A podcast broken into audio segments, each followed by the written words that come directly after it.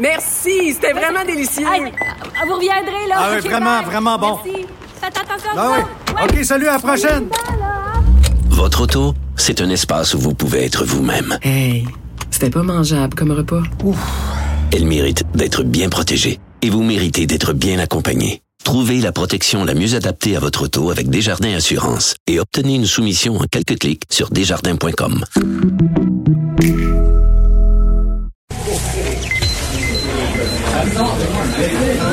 Silence.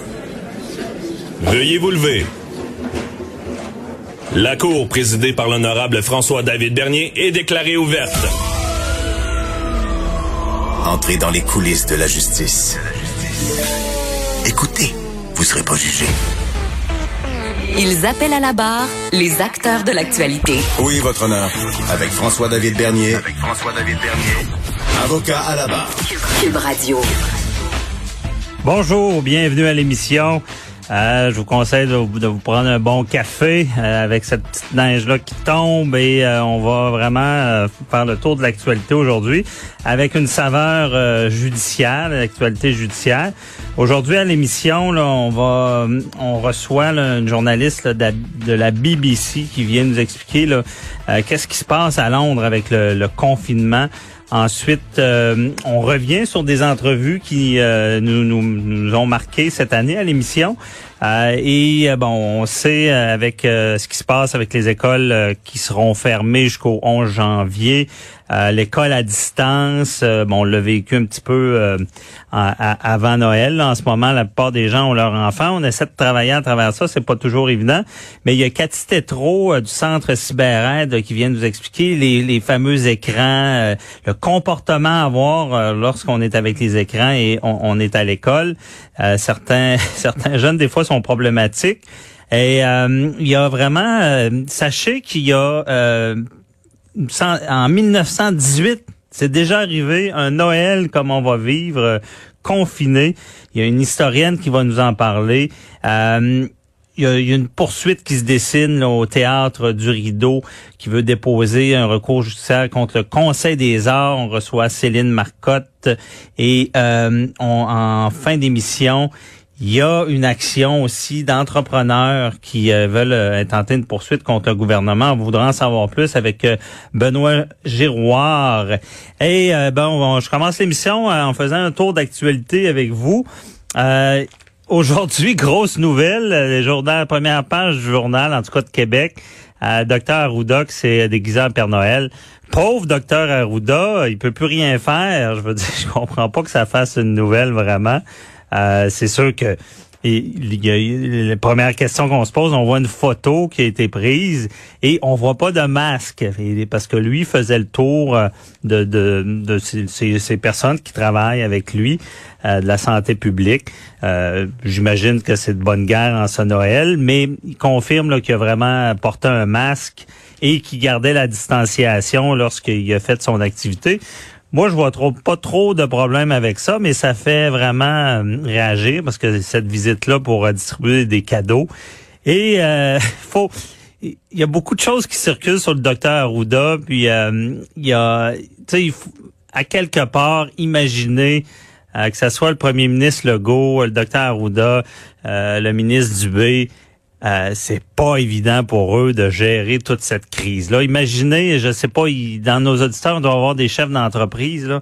Des fois, il y a des décisions qui sont pas évidentes à prendre. Euh, on doit gérer, ça fait pas l'affaire à tout le monde.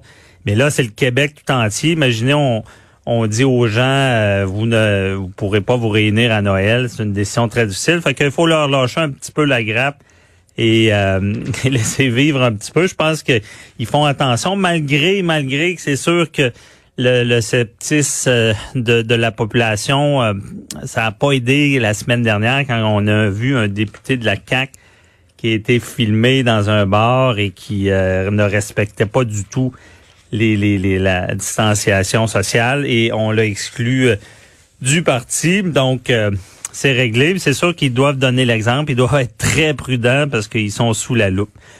Euh, autre nouvelle, euh, on revient, bien évidemment, on va en parler beaucoup. C'est euh, les dénonciations qui continuent d'affluer Euh, le, service de police là, de Québec euh, mentionne que c'est c'est- il y a beaucoup beaucoup de dénonciations. On sent que les pour les je parle évidemment des rassemblements, on semble vouloir euh, freiner ça. La population semble embarquer. Euh, donc euh, on comprend que c'est dangereux le virus et qu'il faut intervenir. Encore une fois, on espère que ça ça tournera pas en, en vendetta, en vengeance de voisins, parce que ça, je peux vous le dire, les chicanes de voisins, ça existe. On en voit souvent dans le domaine. Euh, et là, c'est une belle opportunité pour certains. Malheureusement, il y en a des fois qui se servent du système judiciaire pour euh, faire un peu de trouble. Mais on espère que ça sera pas le cas. Et euh, c'est on- donc on, on sent là, que déjà on l'a annoncé, les policiers n'auront plus de tolérance pour ce qui est des rassemblements, malgré que d'après moi, on devrait quand même, euh, on, on risque d'avoir une étiquette, mais peut-être qu'ils vont faire aussi beaucoup de sensibilisation. Et euh, il y a euh, y a un organisme qui euh, veut euh, qui lance une, une genre de de- d'aide en- ligne à la contestation de contravention. Et ça, euh, c'est quand même particulier, mais c'est sûr que le timing est bon parce que on va vouloir dans le fond, ce qu'on on offre, c'est en quelques clics, on peut s'informer, savoir comment contester les contraventions de COVID et parler à un avocat assez rapidement. Là, donc, euh, c'est c'est c'est un bon principe. Mais honnêtement, ça va être difficile. je veux dire, parler, euh, on parle beaucoup de, de cyber-justice, mais je peux vous le dire, la réalité, quand même, vous allez con- con- contester une contravention pour un rassemblement qui, en ce moment, est environ 1000 pièces plus les frais 1536, quelque chose comme ça. Ça sera pas évident. Pensez pas que parce que c'est une contravention que la preuve est, est plus facile à faire que des plus grosses accusations. Il faut arriver préparé en cours.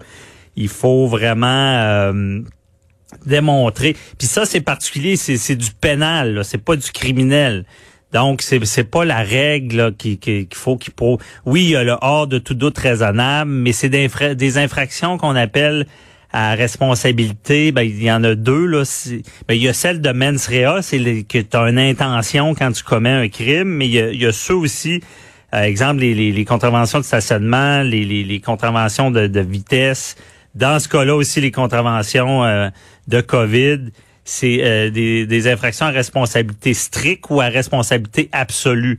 À responsabilité absolue, là, c'est tu l'as fait ou tu l'as pas fait, puis tu peux pas te défendre. Donc, t'as t'as pas de défense possible. Il, il faut qu'il- la minute qui prouve que tu l'as fait, t'es coupable. Donc, exemple, t'as brûlé le stop, on a la preuve, t'es coupable. Quand même que t'avais pas l'intention de, de brûler le stop, ben tu l'as brûlé, t'es coupable. C'est ça la, la, la, différence. La responsabilité absolue là, qui est vraiment sévère. Et t'as ceux de responsabilité stricte. C'est c'est la une petite différence, c'est que responsabilité stricte, t'as euh, quand même, euh, tu peux, tu le fais, t'es es prêt à le faire. euh, et tu as quand même une défense. Il y a comme une présomption que tu le que que l'intention est là et tu peux renverser ça. D'habitude c'est l'inverse, hein, c'est au ministère public à dire que tu avais l'intention, mais là présomption d'intention, tu peux renverser ça devant le tribunal en prouvant que tu avais une diligence. On donne par exemple les fameux euh, les fameuses bornes électroniques de euh, de contravention qui euh, vous savez vous payez euh, votre borne avec votre téléphone ou à la machine mais certains s'étaient trompés de borne de, stationnement et là ils contestaient ils disaient ben j'ai pas payé la bonne j'ai mis le mauvais chiffre et pendant longtemps, on disait c'était des infractions à responsabilité absolue. Tu le fais, t'as pas de défense. Jusqu'à temps qu'un juge dise non, non, non. C'est une responsabilité stricte, dans le sens que oui, il y a une présomption, mais si tu prouves ta diligence, tu peux prouver que euh, tu as payé le mauvais. Bon, il y en a qui ont été acquittés comme ça. Si on fait une analyse avec euh, les, euh, les, les contraventions COVID, ben c'est sûr que euh, c'est plus les pol- policiers arrivent, ils constatent qu'il y a un rassemblement. Moi, je pense pas que ça va être des, euh, des infractions à responsabilité absolue parce que il peut, en tout cas, j'essaie de comprendre, il peut y avoir euh, une euh, si on se ramasse dans un, un groupe puis on fait tout pour en sortir puis on s'est ramassé là qu'on devait pas puis on est parti ben, peut-être qu'on pourra dire ben, qu'il y avait euh, une, une diligence on a fait attention bon ça, ça à suivre. Mais pour ceux, moi je vois ce, ce, ce service-là d'aide en ligne, ça tombe bien. Mais c'est à cause que les gens savent pas que contester une contravention comme ça, c'est tu vas perdre une journée, il faut que tu fasses la preuve. Et j'ai hâte de voir. Euh, soit que la preuve va être mal ficelée puis tout va tomber, comme on a vu avec les photos radars. Euh, il, y a, y a, y a une certaine époque, parce que celui qui signait le, billet d'infraction, c'était pas lui qui avait calibré la machine de photoradar. Donc, il y a plein de contraventions qui sont tombées à cause de ça, la procédure. Pour ce qui est de l'alcool au volant, rappelez, à l'époque, l'alcool au volant, je veux dire, euh, c'était c'était quasiment un bord ouvert pour les avocats parce que c'était nouveau, nouvellement un casier criminel, on, on a interdit l'alcool au volant, puis il y a toute une procédure assez sévère pour euh, porter des accusations. Donc, faut lire les droits, faut permettre à la personne de, consulter, à, avoir droit à son avocat. Et là, il y avait beaucoup d'erreurs faites par les policiers lorsqu'ils euh, arrêtaient les gens, ce qui faisait qu'en cours, on réussissait à trouver des failles. Maintenant, par contre, comme on dit, le, chemin est tapé et euh, quand les gens se font arrêter, c'est très dur pour les avocats de trouver des failles. Euh, ça, il y en a encore, mais c'est beaucoup plus dur. Et euh, c'est ce qu'on verra avec les contraventions COVID.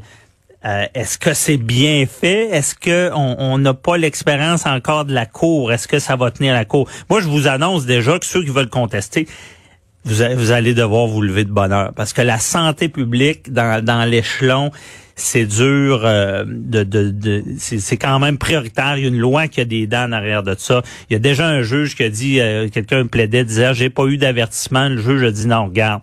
Dans le décret, il n'y a pas d'avertissement. C'est pas parce que le gouvernement l'a annoncé que.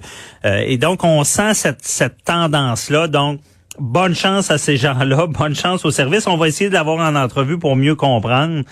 Et euh, restez là, tout de suite après la pause, on parle à une journaliste de la BBC pour savoir qu'est-ce qui se passe à Londres.